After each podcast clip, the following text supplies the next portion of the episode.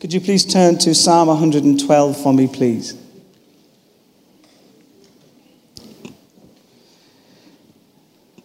Psalm 112 reads like this It says, Praise the Lord.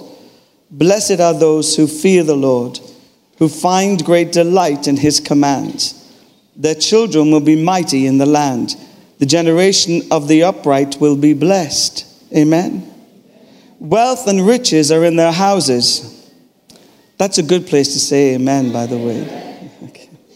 And their righteousness endures forever. Even in the darkness, light dawns for the upright, for those who are gracious and compassionate and righteous. Good will come to those who are generous and lend freely. I'll be asking for 20 pounds at the end of the sermon. who conduct their affairs with justice. Surely the righteous will never be shaken. Amen. They will be remembered forever. Isn't that kind of what we all want? They will have no fear of bad news. Their hearts are steadfast, trusting the Lord. Their hearts are secure. They will have no fear. Can you imagine what that would look like to live without fear?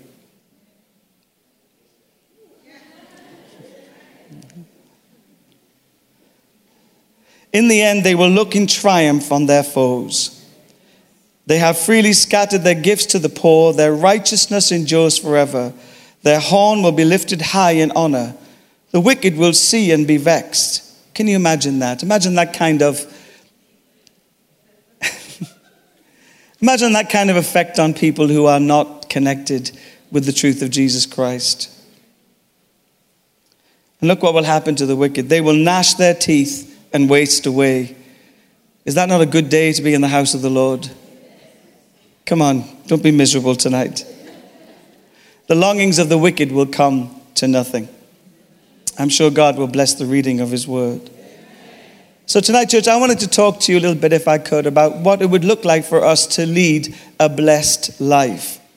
In fact, I believe it's something that every human heart is searching for and longing to experience. I think there's the most wonderful book that you can read that will help you find the key and the success to a blessed life. And in fact, that book has already been read tonight. It's called the Bible. It's the best translated book of all time, and its treasure, when unlocked and indeed honored and agreed with, actually starts to bring prosperity to the human soul. There are some things, though, however, that this psalm tells us that will help us to access that blessed life. The first is found in verse 1. It's three simple words, but they have a profound impact on the way we live our lives. It says, Praise the Lord. If you want a blessed life, you're going to have to learn to praise the Lord. Now, praising the Lord is really good for you. It does a number of things. The first thing is it connects your brokenness with His greatness. You see, God is consistently good all the time. And when I praise Him, I'm aligning myself with His goodness. I'm positioning myself to receive a blessing from God. Praise is really good for your life. It connects you with the consistency of God in an inconsistent world it takes the temporal and attaches it to the eternal and brings the blessing of God down into a human soul. When you praise the Lord, you draw him near to you. As you lift up his name, he is drawn towards you. And not only that, it has an effect on those around you. For it tells us in the scriptures, as we lift up the name of Jesus, all men will be drawn unto him. So praise is not just good for me, it's good for those who are around me.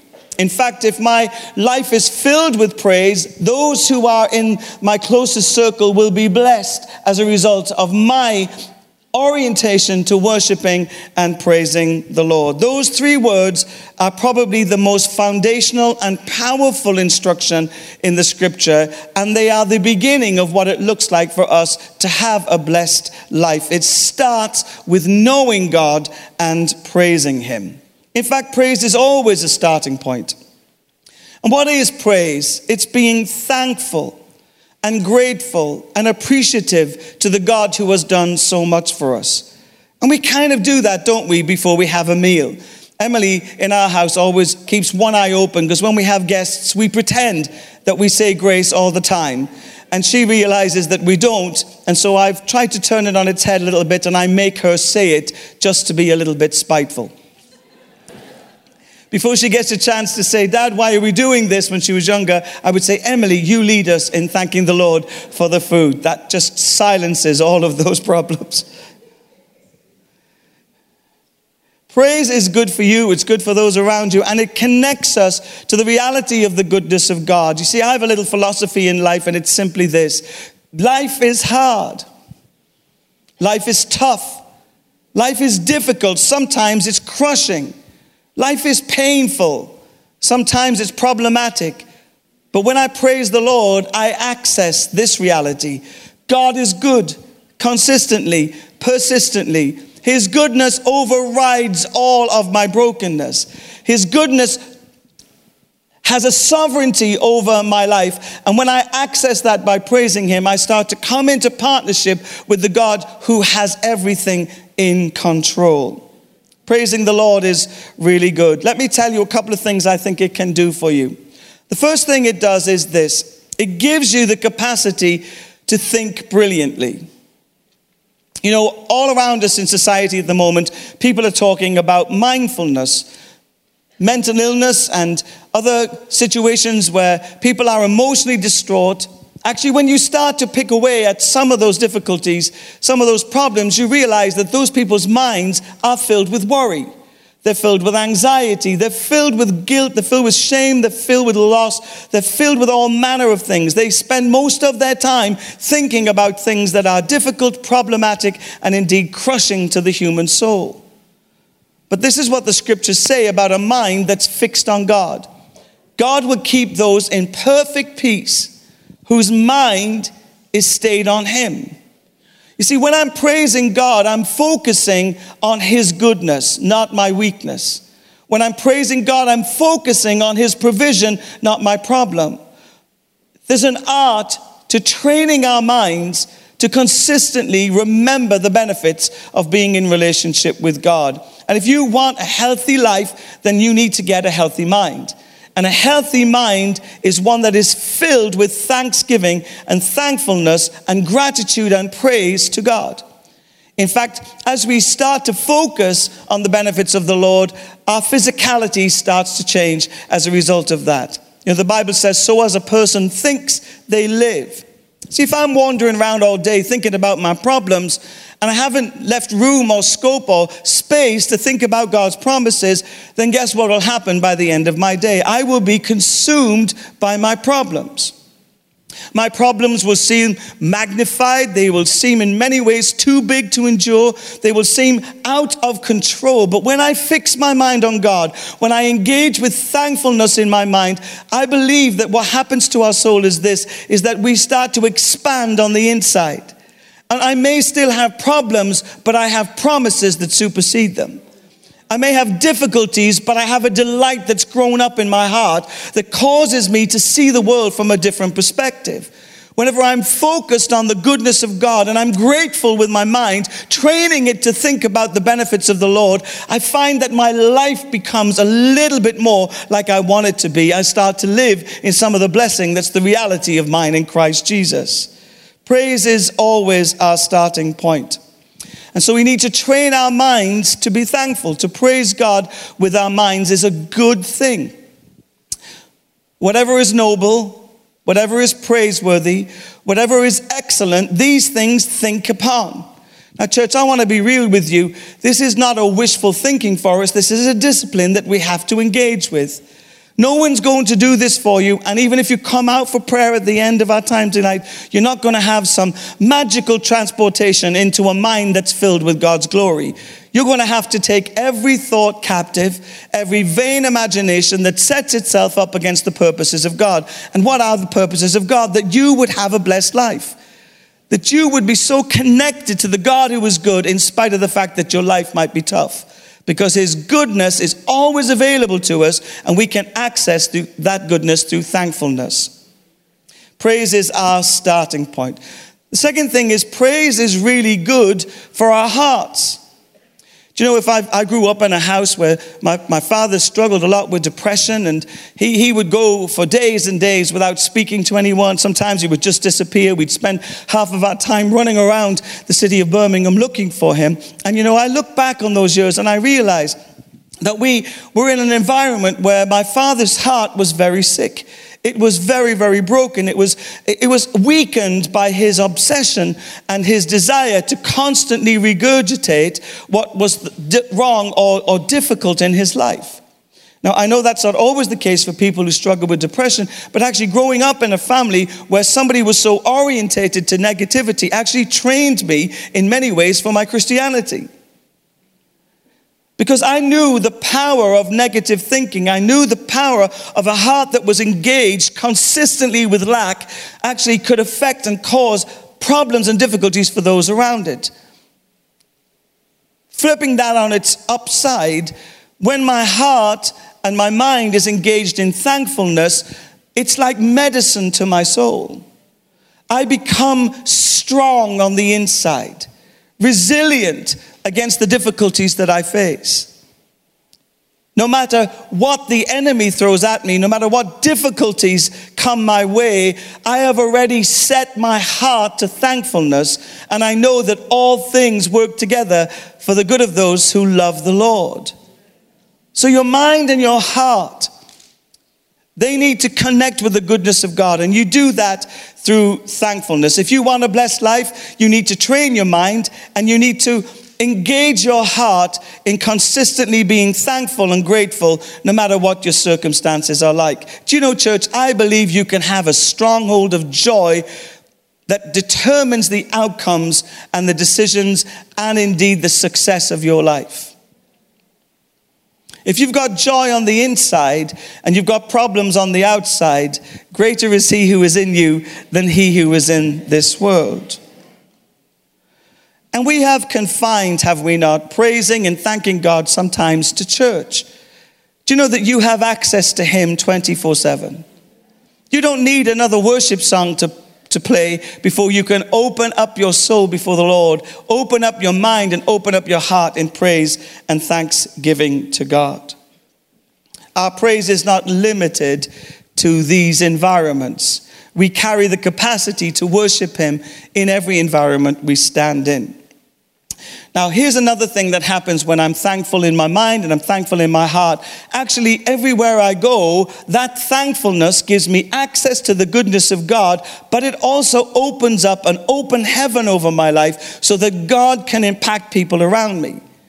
When I'm thankful in here and I'm engaged with thought life that's positive, and I'm not just talking about positive thinking, thinking about the excellencies of God and thanking Him mentally and drawing myself to this place of the expansive and most glorious reality that God is great, then actually every room I walk into, I'm already positioned so that God can do something in me and therefore do something through me.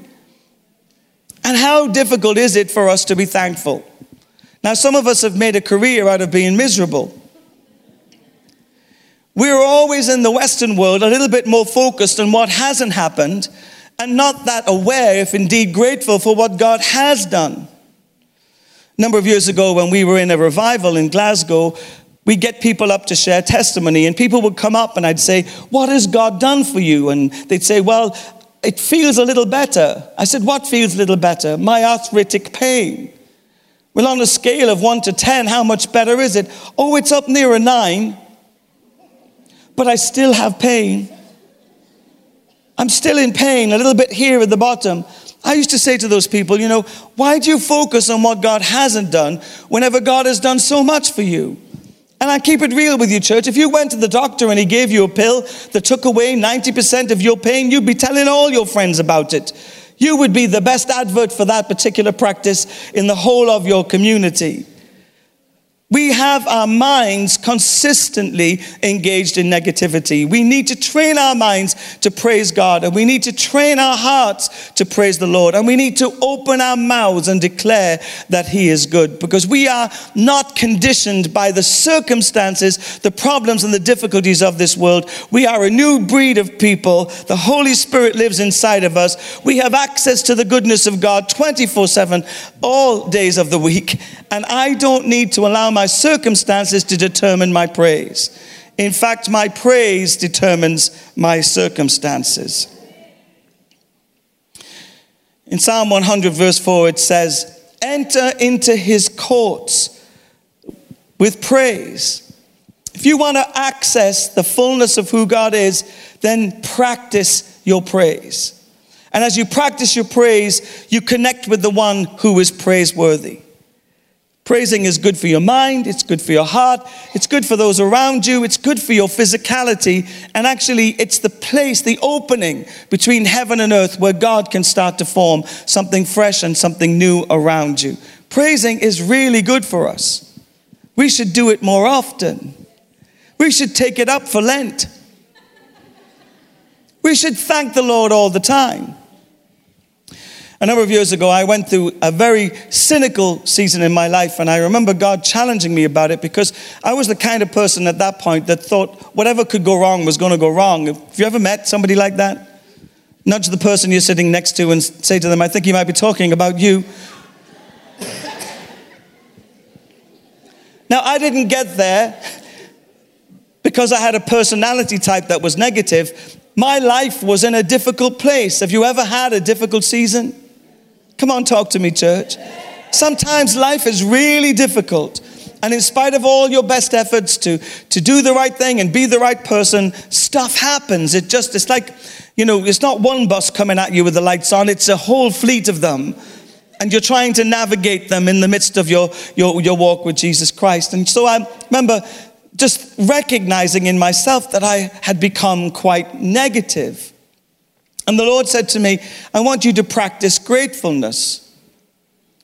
Well, I thought I was okay. I mean, I was a pastor. We do that. I lead worship. That's praise. That's thankfulness. Well, you know, I decided I would have a go at this. And I'm in the shower in the morning and I'm trying to practice gratefulness. And I start like this God, I want to thank you for Jane.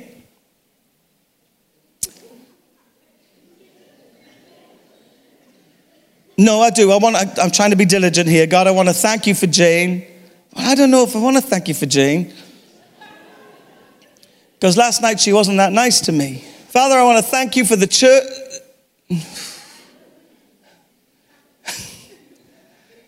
well, I can thank you for her and her, but I'm not thanking you for him.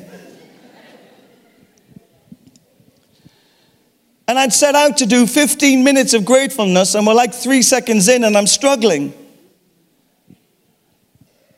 At the same time, I'd turn up at the church and I'd say to the Lord in the meetings, Why are people so negative? and God began to teach me that what was happening in me was affecting those around me. There's something about someone whose life is caught up with praising God that causes them to be highly contagious. And as negative as you are, or anyone is for that matter, when somebody who's caught up with praising God and thanking God comes anywhere near them, the atmosphere begins to change. Now, the same is true with the negative. There used to be a lady in that church called Joy. And every time I saw her, I thought her parents were obviously having a laugh. Because joy by name, but not joy by nature. I mean, Joy was so unjoyous that you went within 20 feet of her and the whole of the oxygen in your body was sucked out of you. That's how negative she was. And sometimes, you know, I'd try, as you see me, I always like to shake hands, but I would avoid eye contact with Joy. I mean, I was struggling already. I didn't want to go under. Do you know what I'm saying? I didn't want it to, to end my life, to be sucked into the abyss of Joy's soul.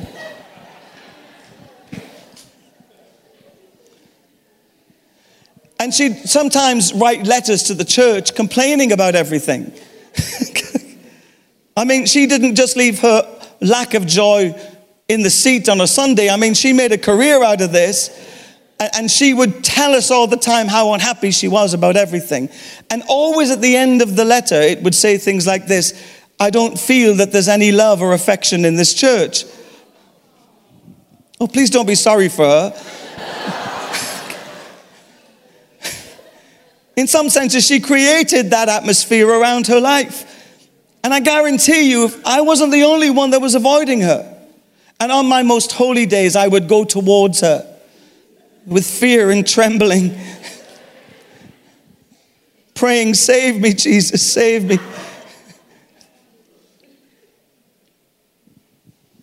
If your heart is full of gratefulness and full of thankfulness, you will affect people around you and they will connect with God far more easily.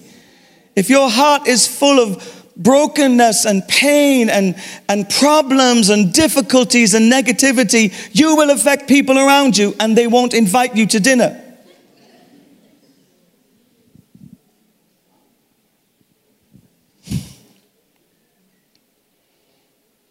You can change your life through praising God. In fact, praise is the best weapon of warfare against the enemy. When the enemy comes in like a flood, we lift up a standard. We thank God because God is consistently good, even if my circumstances are a little bit dodgy.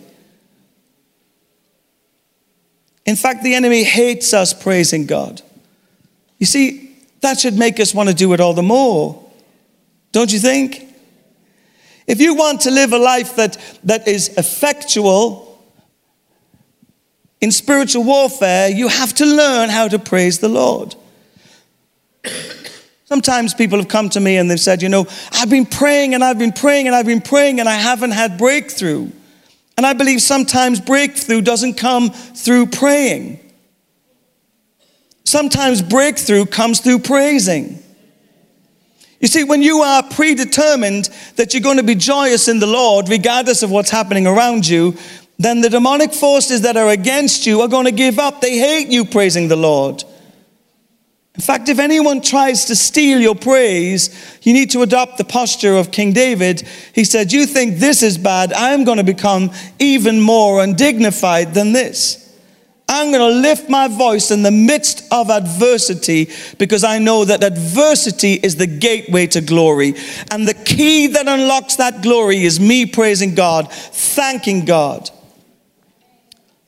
So if you want a blessed life, those three words are the starting point for anything that you could possibly imagine God would want to do in your life.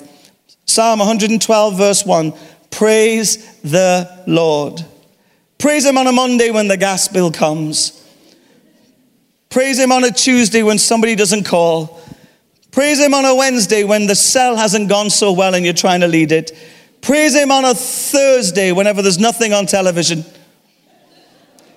Praise Him on a Friday because it's two days away from Sunday.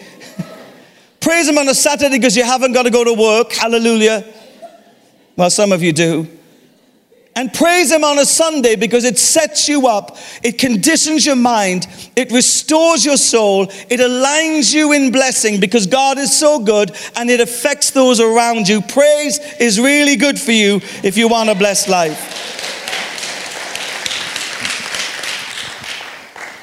The second thing that helps us have this blessed life is found in verse 2. It says, Blessed is the man who fears the Lord. Psalm 112, verse 1, sorry. What does it mean to be blessed? Happy, fortunate, to be envied. Is the man who fears, reveres, and worships the Lord. The Amplified Bible speaks of it in that way. You see, God in his nature, and we need to make up our minds about this, is good. You, sometimes I talk to people and I don't recognize the God they're talking about. People say the weirdest of things. They say things like that He's punishing me. And I try and remind them that that can't be true because Jesus took the punishment for our sin. I think some of us think that God is a cosmic killjoy. That He doesn't want us to be happy and He doesn't want us to be fulfilled. And once again, I don't recognize that God. Because Jesus, who demonstrates the nature and the character of God, said these words to us I have come that you should have life and life in all its fullness. Throughout the whole of the Bible, we read story after story where God's intentionality was to bless his people. God desires to bless you. Now, let me ask you the question Do you expect to be blessed? Because it's one thing having a theology that says that God desires to bless you, it's a whole other thing to come into agreement with that and expect those blessings. You see, when I've lived like an orphan, and I've thought like an orphan, and I've talked like an orphan, it's very hard when I become a Christian and I'm adopted into the family of God to have that kind of expectation that someone's going to look after me. It's difficult to press past my earthly experiences and step into my heavenly destiny. But here are some things that help me. The day that my eyes were open to Jesus, I couldn't have been more blessed. At that point, God brought me into relationship through his son with God the Father. The Holy Spirit became my friend. He became my greatest cheerleader. In every circumstance or situation I faced, I felt his abiding presence. Now, there's something about the abiding presence of the Holy Spirit that should make you feel exceptionally blessed. You know, God just doesn't hang out with anyone. And here's the wild thing He took your broken temporary body, your temporary digs, and He set up home inside of you. Your body is the temple of the Holy Spirit. He isn't just touching you to get you to function in ministry. He came to live inside of you by the power of His Holy Spirit. God is in you, He's with you, He's for you. So the day that you became a Christian, the day that I became a Christian, that was a signal to me that of all the people on this planet, God had chosen me to be his son. He'd chosen me to bless me. He wanted to bless me, to give me a hope. I needed a hope. Does anybody else need a hope? And he wanted to secure a better future for me than the one I could have secured on my own. God is consistently looking for ways to bless you. In fact, He brought you here tonight because He wants to bless you. He sat you next to the person you're sitting next to you because He wanted to challenge and bless you all in the same breath. And if you start to have that kind of, of expectation on God, please don't think it's audacious. I think in some senses we could almost take God for granted because his nature and his character is always good, that whatever he is going to give you is going to be really good for you, even at first if you don't fully understand how it benefits you. God only gives good gifts to his children. You see, and he didn't just save you. I mean, that's a blessing enough, but actually, he's sanctifying you. Do you know how much we've tried to get that to happen for you? Do you know how many counseling sessions it would take? Do you know how many books you'd have to read? How many conferences you'd have to go to? Can you think about the amount of effort, energy that it would take for you to transform you out of the broken person you are to the beautiful person you've become? Church, you are highly blessed tonight. He who began a good work in you does not sleep or slumber, and he carries on and keeps on because he believes that the power of the Spirit inside of you is the is and your agreement with that Holy Spirit will bring you into freedom. It'll bring you into blessing. You know, I've been around people all my life who are broken. They've been in therapy for 40 years. But just one touch from the King changes everything. I've seen people go in and out of all kinds of institutions to get free from all kinds of problems. They turn up in some gathering like this, and the Lord touches them, and their heart just begins to swell inside their lives, and they just become a completely different person. Person. You need to remind yourself in everything, through everything, in spite of everything, God desires to bless you. He is the blessing God who blesses you with abundance. He blesses you with His presence. He blesses you with salvation. He blesses you with healing. He blesses you with restoration. And do you remember that thing you thought you'd never get over? You're over it because He blessed you. He blessed you. I have to choose to posture my heart in expectation for blessing. It's not just automatic that somehow it'll all pan out in the end. I have to come into agreement with God with expectation. We would call that word in other environments faith. Faith is the substance of things hoped for.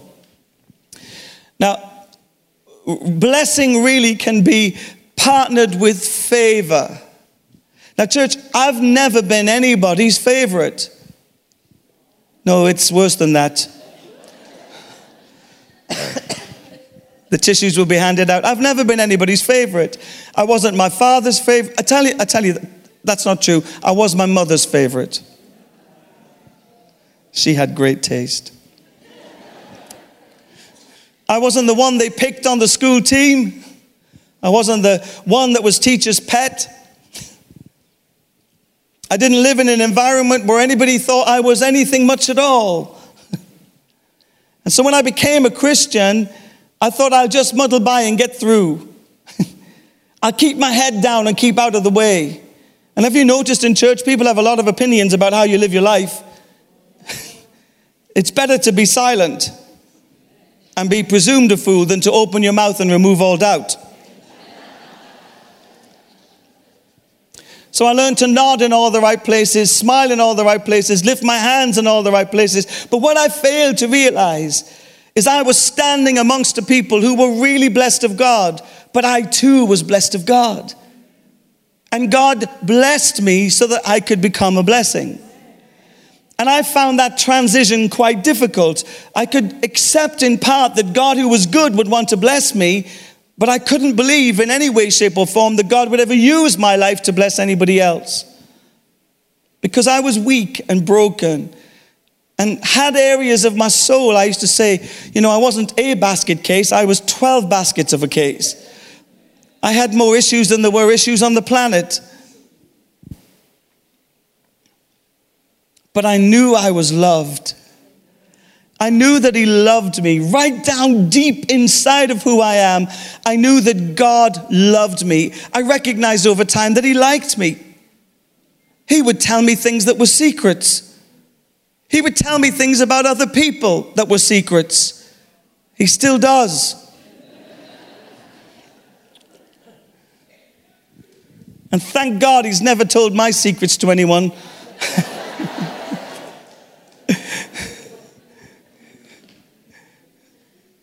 Do you ever come across people, looks like they know the whole of your life and they, you haven't even opened your mouth and they've read you?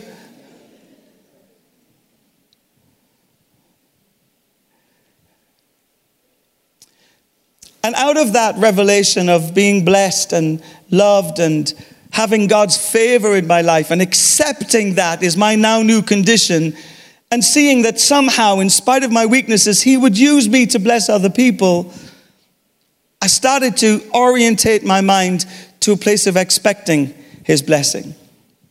So at that time, I would travel singing and I'd queue up, you know, at the, at the airport. You know how you do when you're going economy? Have you noticed that misery visits you in the queue when you're going economy?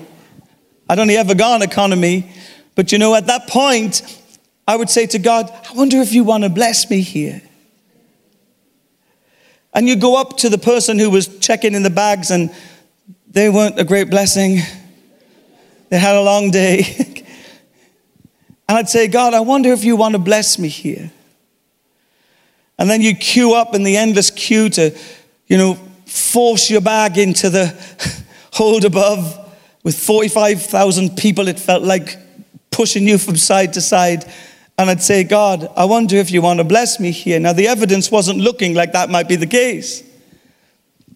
And I'd sit down in my seat, and before I could buckle myself in, I would say, God, is it possible that you would like to bless me here? And nothing happened.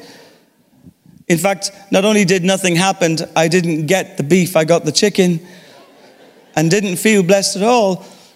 And I'd say, as the chicken came, God, I wonder if you want to bless me here. And I'd get a tap on my shoulder, and one of the air stewardesses would say, Sir, we'd just like to upgrade you to first class. Would you like to come to first class? I'd say, Let me think about that. or even something worse, I wasn't expecting it. I was expecting it. When I walk into a shop, I expect to get a good deal. Amen. When I talk to people, I expect they might like me. I know some of you are playing catch up, but I expect most people might like me. I can't talk about the God who blesses me and separate myself from expecting that blessing in every environment that I stand in. We are highly favored of God. You've been blessed in so many ways, and He wants to bless you consistently. Yes, you do need to come into partnership with it, but you do need to start expecting the blessing of God. Now, here's why we don't do it because sometimes we've tried to do that and it hasn't materialized. But aren't there other things in your life you tried the first time and it didn't work? How many of us died and went to heaven when we had our first curry? I vowed when I had my first curry I would never eat it again. I mean, I do think the person who made it put extra chilies in it just to prove a point. But I tell you what, it felt like hell on the inside. It was so hot. It was so, so hot, and my mouth began to swell. Never going to eat that again. Until, of course, I went somewhere and someone was cooking it, and I thought, maybe I'll give it a second try. Gave it a second try, and I thought, this isn't as bad as I remember. In fact, there's some nice tastes in curry. All these years later, I don't know how many curries I've had. You see, if I just allowed the first experience to determine my life, I wouldn't have gone to the restaurants, enjoyed the experiences, and had stories to tell about the blessings of God. Church, we need to press past the first point of contact with expectation that God's going to bless us and keep on expecting it and expecting it and expecting it. Why? Because God delights to good, good gifts to his children. The third thing that will open up a blessed life for you is found in verse 1 also. It says, The man who delights greatly in his commandments. You see, if I want to enjoy the God of promise, I need to start to get to know the promises of God that have been given to me in the scriptures. I need to start to live with partnership and alignment to the truth that is on offer to me. I think sometimes Christians are good at reciting the Word of God. We think because we've read lots of volume of words and, and books of the Bible that we actually are living in the fullness of God. You know that you can have a mind full of truth and a life that's not in partnership with that truth. In the book of Proverbs, all the way through in the wisdom book, it tells us that real wisdom is doing what is right, not thinking you know what is right, but actually doing what is right. It's good that we have faith in the goodness of God, but we also need to have a life that demonstrates that we are convicted and convinced that when we do it God's way, it actually is the best way. And we've somehow permissioned ourselves to have loads of information without very much application. So let me explain. Is it not true that the Bible says that you shall lay hands on the sick and they shall be healed? Yes, now, it doesn't say pray for the sick in the same context. It doesn't say think good thoughts about those who are sick. It doesn't say, why don't you fast for the sick? It doesn't say study all the scriptures that tell us that God heals the sick. That would be good to do. What does it say? Lay hands on the sick and they shall be healed. Now, I've watched over the years how I've connected with that truth. And I don't mind praying for people who are sick, But there's something about laying hands on the sick that just feels a little bit risky. I mean, what if God doesn't do it? And here's my problem with that. What I'm simply saying is, God, I'm so frightened of failing you and failing this person, I'm not going to step out in faith and lay hands on the sick. There has to come a point where I apply the Word of God. Not just philosophize around it, not just theologize it, but actually apply it. Now, why do we lay hands on the sick? I believe to connect the God inside of you with the person that's around you. And you know, if the God inside of you can change you and transform you and bless you and fill you with His presence, then He might, through you, bless somebody else, fill them, touch them physically, and restore them absolutely gloriously. But we're okay about praying for the sick. You know, years ago, um, we used to take teams out onto the streets in Bristol.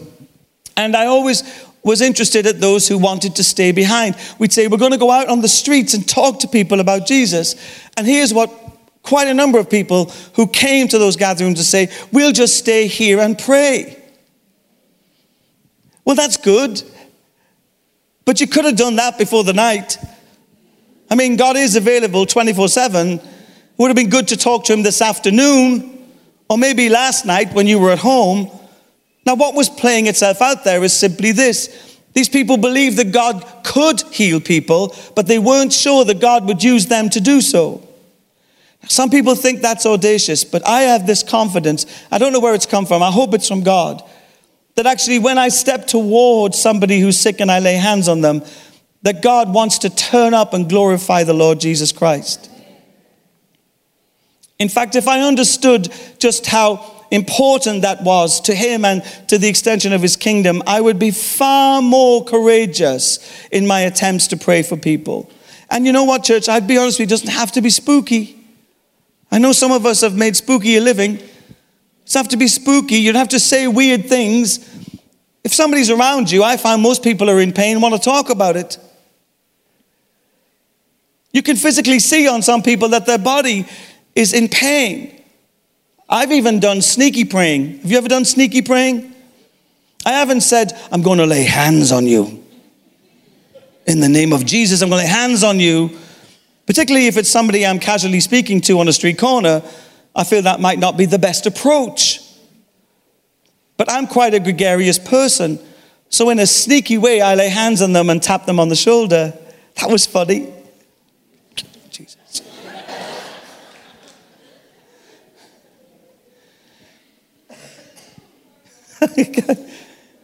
and sometimes when I'm chatting with people, I come and I put my hand on their back and I'm, they think I'm being affectionate and kind. I'm actually casting things out of them and praying for God to deliver and to heal and to restore.